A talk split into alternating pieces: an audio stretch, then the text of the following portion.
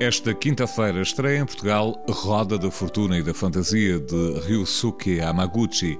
Para o crítico João Lopes, esta é uma obra com características muito pouco comuns no cinema atual. Ryusuke Hamaguchi é um cineasta japonês nascido a 16 de dezembro de 1978, ou seja, celebra hoje mesmo 43 anos.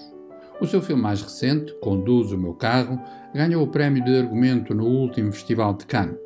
Roda da Fortuna e da Fantasia é o seu trabalho anterior, com uma particularidade pouco comum nos dias que correm.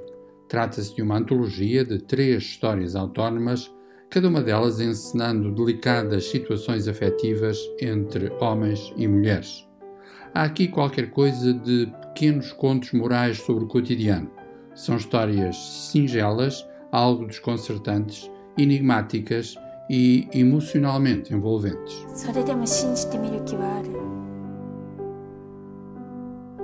De regresso às salas está Gato Preto, Gato Branco, de Emir Kusturica.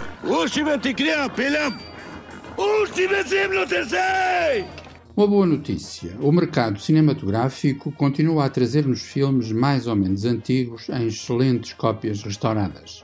Acontece agora com Gato Preto, Gato Branco, o filme de Emir Kusturica, lançado em 1998, três anos depois da sua vitória no Festival de Cannes com Underground.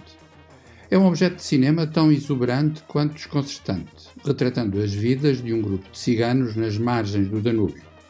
Kusturica utiliza a música como motor do próprio espetáculo, afinal, conseguindo uma proeza assinalável. Trata-se de encenar os elementos mais dramáticos através de soluções e situações de comédia.